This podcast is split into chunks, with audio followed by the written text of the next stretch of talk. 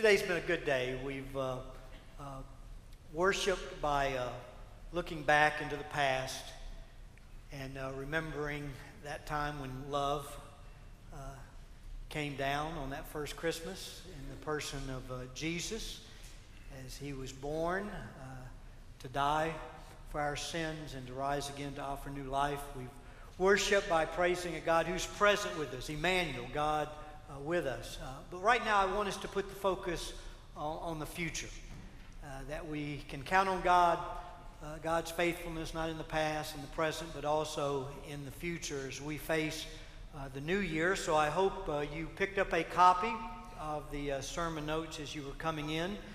And you've noticed I've entitled today's message, Finding Confidence to Face the Unknowns of the New Year no one uh, can foresee all the challenges we will face in the new year. And the unknowns about the future uh, can be very frightening. Will terrorist attacks escalate in America in 2016? Will my family be safe? What's going to happen uh, politically and economically in 2016? And how is that going to impact me? How is it going to impact uh, my family? Uh, will my finances hold up in 2016? Uh, will my marriage survive? Uh, how will my kids turn out? Or how, and how about my health or the health of my loved ones? Uh, reality is, uh, we cannot answer those questions. But what we do know is that adversity is inevitable, it's unpredictable, and it can often be very painful. So, this raises the question how then do I find confidence to face the unknowns of the new year without just getting eaten up with fear and anxiety? And I believe the answer is found in the very last verse of the most familiar psalm in the Bible, written by King David, where God is portrayed as a shepherd of his people. And of course, I'm referring to the great shepherd psalm, Psalm 23, uh, the last verse, verse 6, which reads, Surely goodness and mercy will follow me all the days of my life, and I will dwell in the house of the Lord forever. If God is your shepherd, if He's your shepherd, there are three reasons you can face this new year confidently. I can face the new year confidently first, number one, because God is watching over me. I can face the new year with confidence because God is watching over me. David wrote, Surely goodness, God's goodness, will follow me all the days of my life. Uh, look at that beautiful little phrase from Psalm 145, verse 20. The Lord watches over all who love him. The Lord watches over all who love him. Like a shepherd who watches over his sheep, the Lord watches over all who belong to him, all who are a part of his flock. I do find it interesting that God compares his people to sheep. I don't know how much you know about sheep, but they're not very bright animals. Uh, this is not really flattering to you and I, uh, but it gives us great encouragement that in our dependence uh, we have a shepherd uh, because not only are they not very bright, they have absolutely no sense of direction. Uh, they easily wander and get lost. They are totally defenseless against their predators. They're easily disturbed And again, totally dependent on the shepherd's care. And of course, I'm talking about what? Us. Totally dependent upon the shepherd's care. And what a wonderful assurance that God, as our shepherd, never takes his eyes off his sheep in order to what? Be attentive to our needs, to give us the care that we need. So if you're one of God's sheep, what can you expect from God in 2016? To be your shepherd. He will watch over you to protect, to provide, to guide, to comfort, to correct. You may not know what the future holds, but the shepherd does. And no matter what you face in 2016, He will lead you through it. Just think how the first five verses in Psalm 23 reads, it emphasizes this. The Lord is what? My shepherd, I shall not want, which literally means I will not lack anything that I need. Because my shepherd is what? The great Jehovah. I am that I am. Whatever you need, He is. And if the God is your shepherd, then you will never lack anything that you need. And then it goes on, He makes me lie down in green pastures. He leads me beside quiet waters. He restores my soul. He guides me in the paths of righteousness for His namesake. And even though I walk through the valley of the shadow of death, I fear no evil, for you are with me. Your rod and your staff, they comfort me. You prepare a table before me in the presence of my enemies. You have anointed my head with oil. My cup overflows. Notice, the shepherd gives us rest. He leads us. He restores us. He guides us. He's always with us, even in the midst of our enemies, even in the midst of the valleys and difficulties of life. We even read in Psalm 91 11 that you see there in your notes, for he, God, will order his angels to protect you wherever you go. Isn't that a wonderful verse, a wonderful promise from God? Now, listen, this is very important. Listen very carefully right now. The fact that God is watching over you, the fact that angels are protecting you, does not mean that bad will never happen to you. Psalm 23 does speak of valleys, of death, of evil and enemies. God does not exempt you from adversity, but He walks with you through the adversity in order to ensure that good will come out of it. And this is what David meant in Psalm 23 when he wrote, Surely goodness will follow me all the days of my life. I mean, we know from the biblical record of David's life that he had many difficult and painful days, what we would call bad days. Bad things happened to him. Therefore, he's not saying only good things happen to me. He is saying no matter what happens to me, God will ensure good will come out of it. Goodness will follow. That's the promise. Goodness will follow.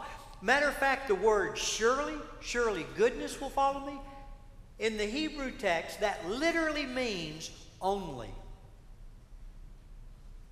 Only goodness will follow me all the days of my life. See, this is the Old Testament version of the New Testament promise of Romans 8:28. And look there in your notes from the Phillips version. It says, "Moreover, we know that to those who love God, who are called according to his plan, everything that happens fits into a pattern for good." Notice the verse does not say everything that happens to a believer is good, but it does say everything that happens fits into a pattern that ultimately what leads to good. There is no difficulty, no dilemma, no defeat or disaster in a Christian's life that God will not ultimately bring good out of it. No matter what happens to a believer, goodness will follow. Therefore, I find confidence to face the unknowns of the new year, knowing that God, my shepherd, is watching over me to ensure his goodness will follow me all the days of my life. Well, there's a second reason I can find confidence to face the unknowns of the uh, new year. Not only is God watching over me, but because grace is working in me. Because grace is working in me. Not only goodness will follow me, but David said, surely mercy will follow me all the days of my life. Mercy will follow me all the days of my life. Look at Isaiah chapter uh, 60, verse 10. I will now have mercy on you through my grace. I will have mercy on you through my grace. What is grace? Grace is God's riches bestowed on you at Christ's expense. Grace is God treating his son Jesus on the cross as if he had lived your sinful life so God can treat you now as if you had lived Christ's sinless life. Grace is God giving you what you need, not what you deserve. And what is mercy? Mercy is simply grace in action. Grace in action. Why do we need mercy? Because we are imperfect sinners. Yes, we're sinners saved by grace, but we're still sinners. And we still struggle. You know, I believe David wrote Psalm 23 toward the end of his life. As he reflected back over God's faithfulness to shepherd him through life. And as David looked back, he concluded Despite my sin, and there were many significant sins in his life that included adultery and murder.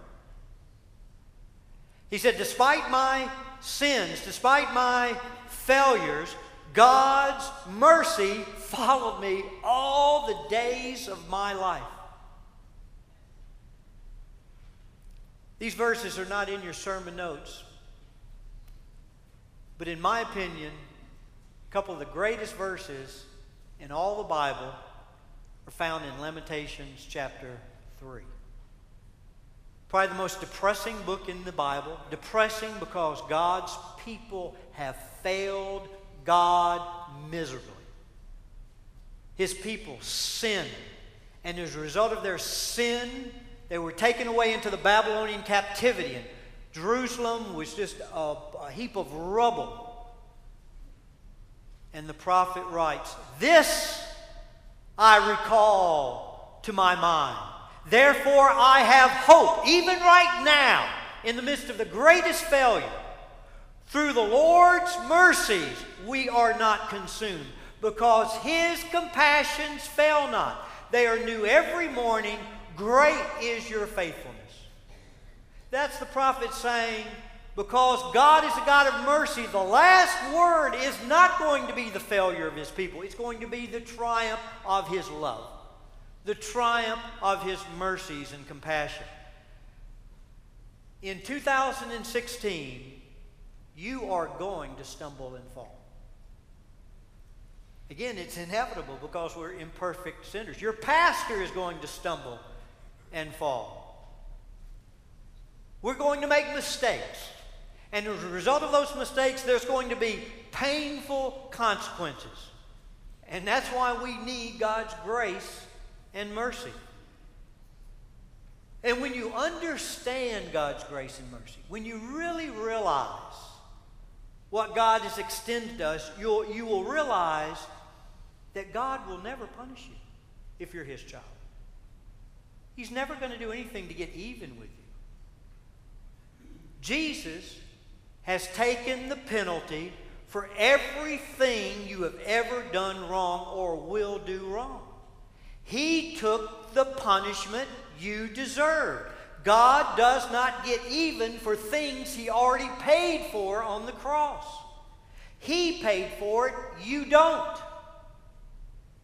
Now, this does not mean that God does not discipline you, but there's a huge difference between punishment and discipline. The purpose of discipline is not to punish, but to correct. The focus of discipline is not your past bad, but your future good.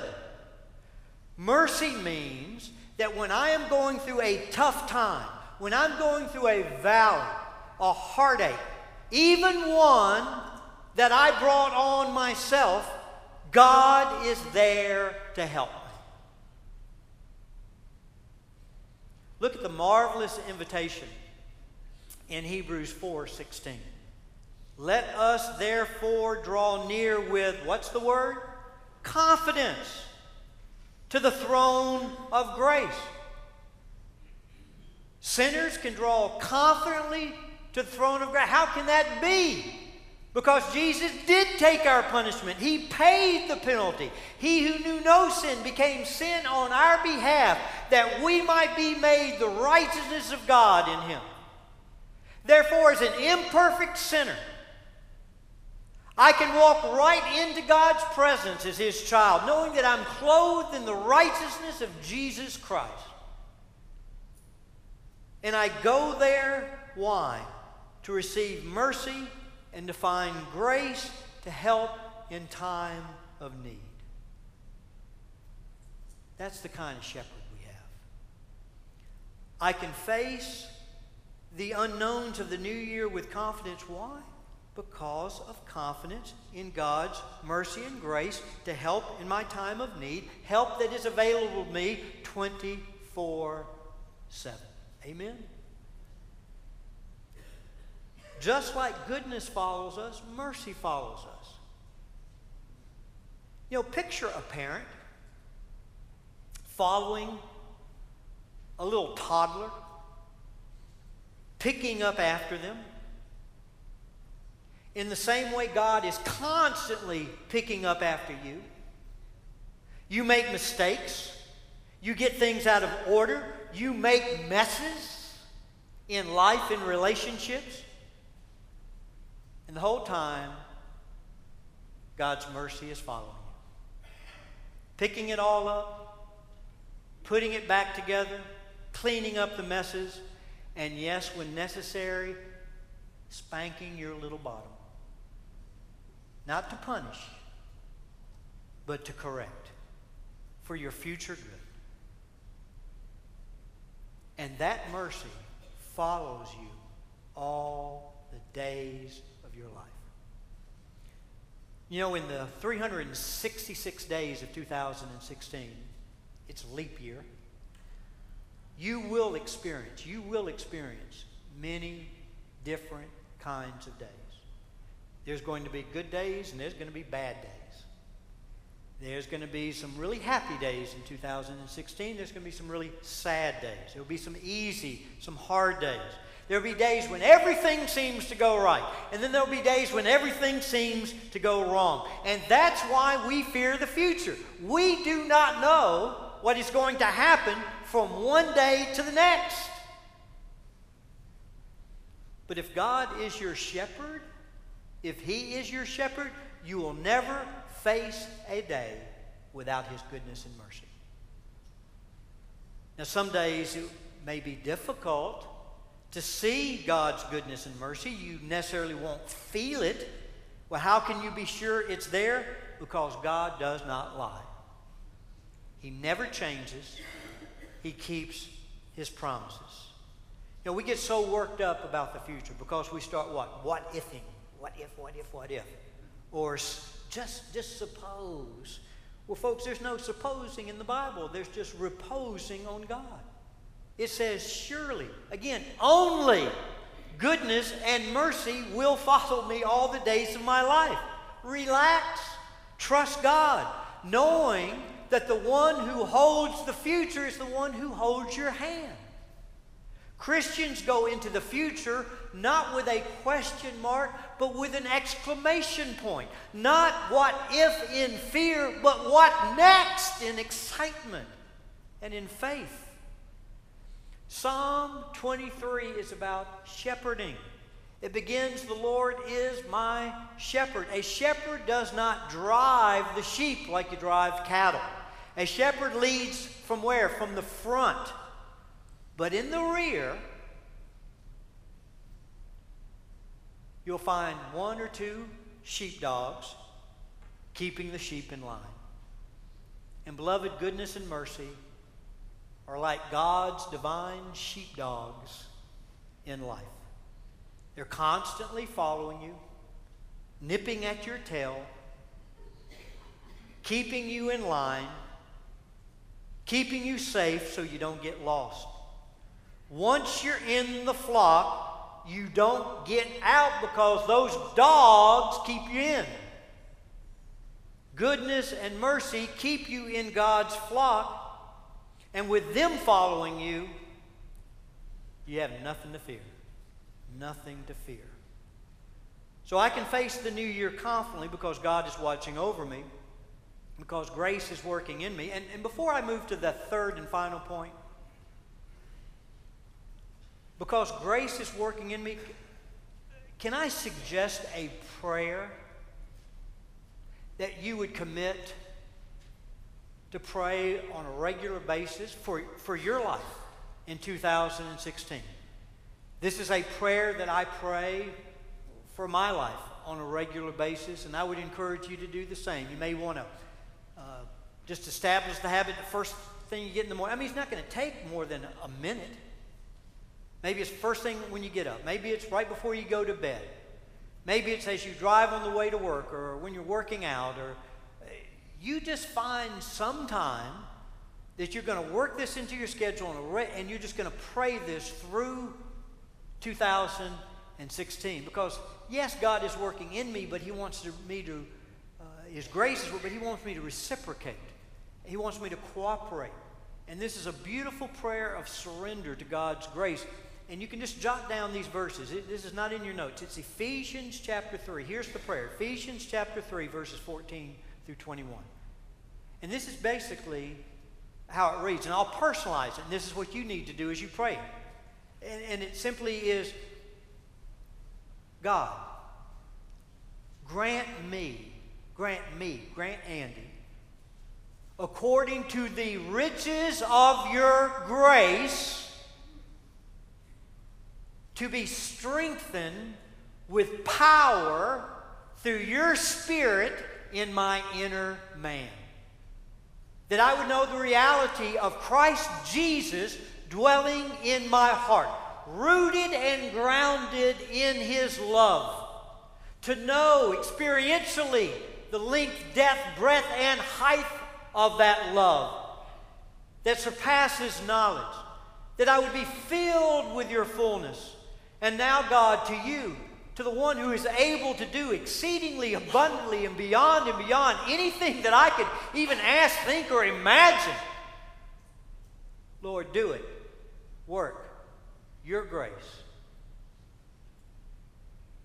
for the glory of Jesus in my life and the generations to follow. Isn't that a beautiful prayer?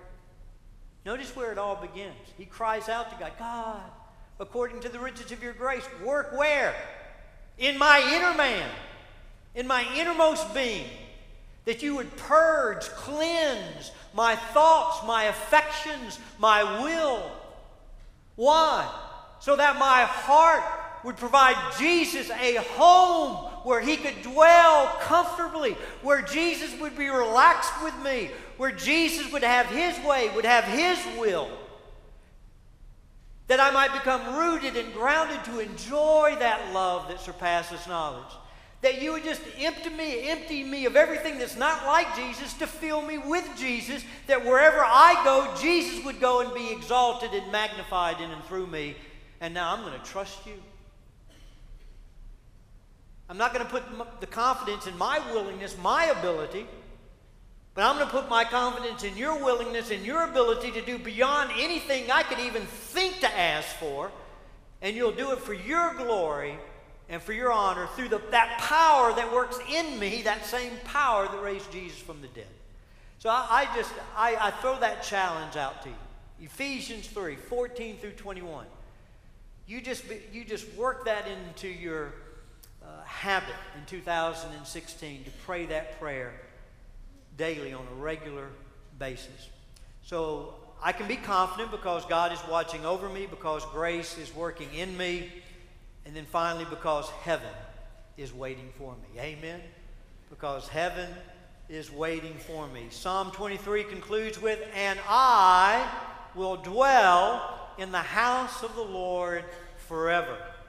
The little word and is one of the most important connections we see in the Bible, especially right here in this verse. It connects yesterday and today with tomorrow. God says, I have this great life planned for you. I am watching over you. Uh, my grace is working in you. And surely goodness and mercy will follow you through it all. But that's not the end.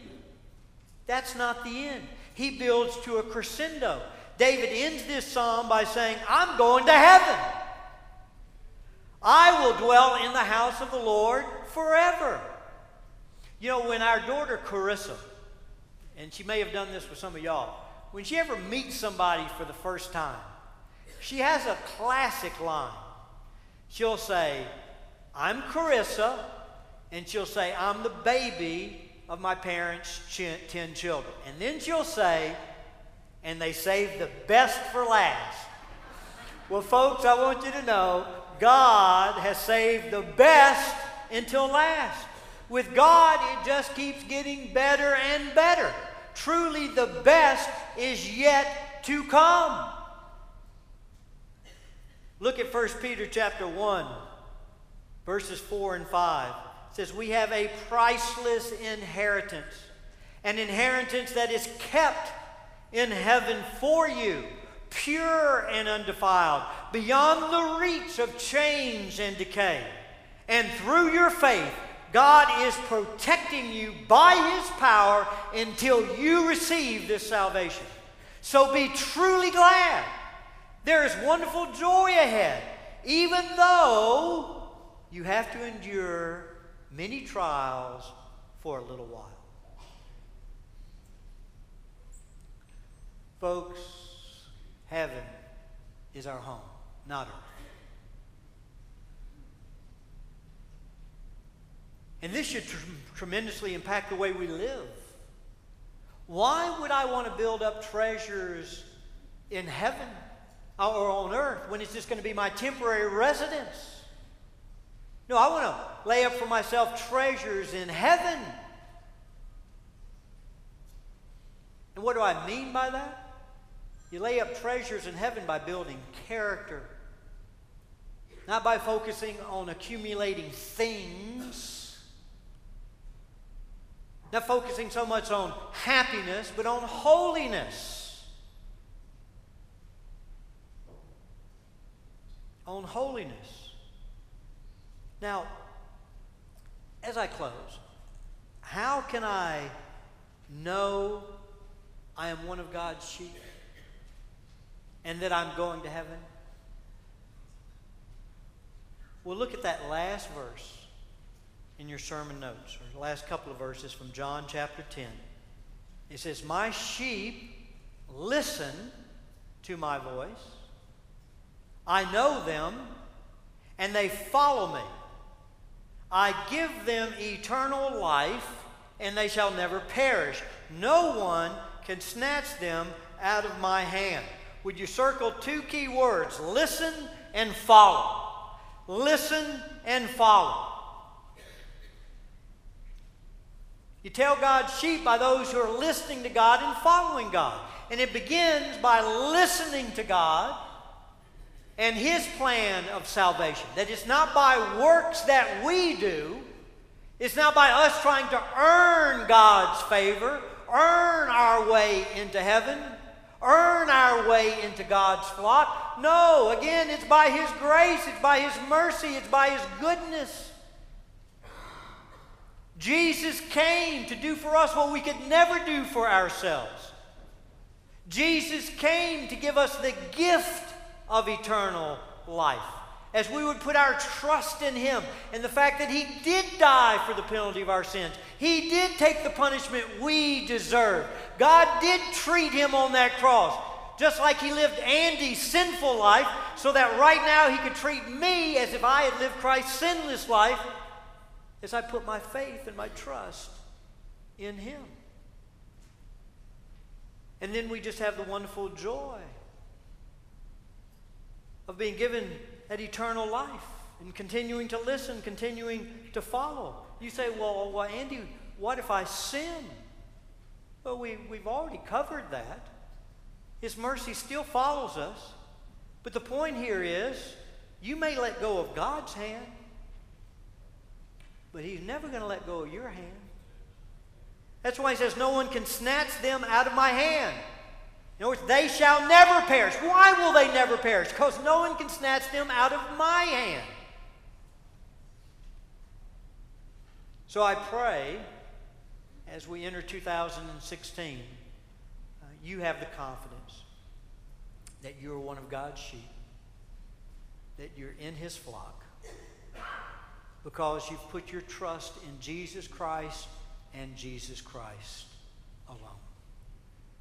And if you are one of God's sheep, what joy should be yours today? You don't know what tomorrow is going to hold. You don't know what 2016 will hold, but the shepherd does. And the shepherd is the one who holds your hand. The shepherd is the one who leads you. And we have the wonderful privilege of what? Following. Knowing that as we follow, those old two sheepdogs are back there. Goodness and mercy to keep us in line, to ensure that we remain in God's flock. As the invitation is extended this morning, um, I can't imagine that we all don't need to respond to this, this truth. Uh, just there in the privacy of your own heart. Just rejoicing in the confidence that you have uh, in Christ as your shepherd, as a, as a believer. If you do not know Jesus, that this would be the day, like it was for me in September 20th of 1970, when I turned from running my own life, turned from my sin to follow Jesus, as I invited him into my life to forgive me my sins and take control of my life. And we would encourage you to do that uh, today. I'll be standing at the front to greet anyone that has uh, any decision they'd like to share with me, uh, unite with the church, profession of faith, or some burden you'd like to share, just want special prayer for. So uh, please stand as the invitation is extended. But let's every one of us respond in our hearts this truth and put our trust in our shepherd.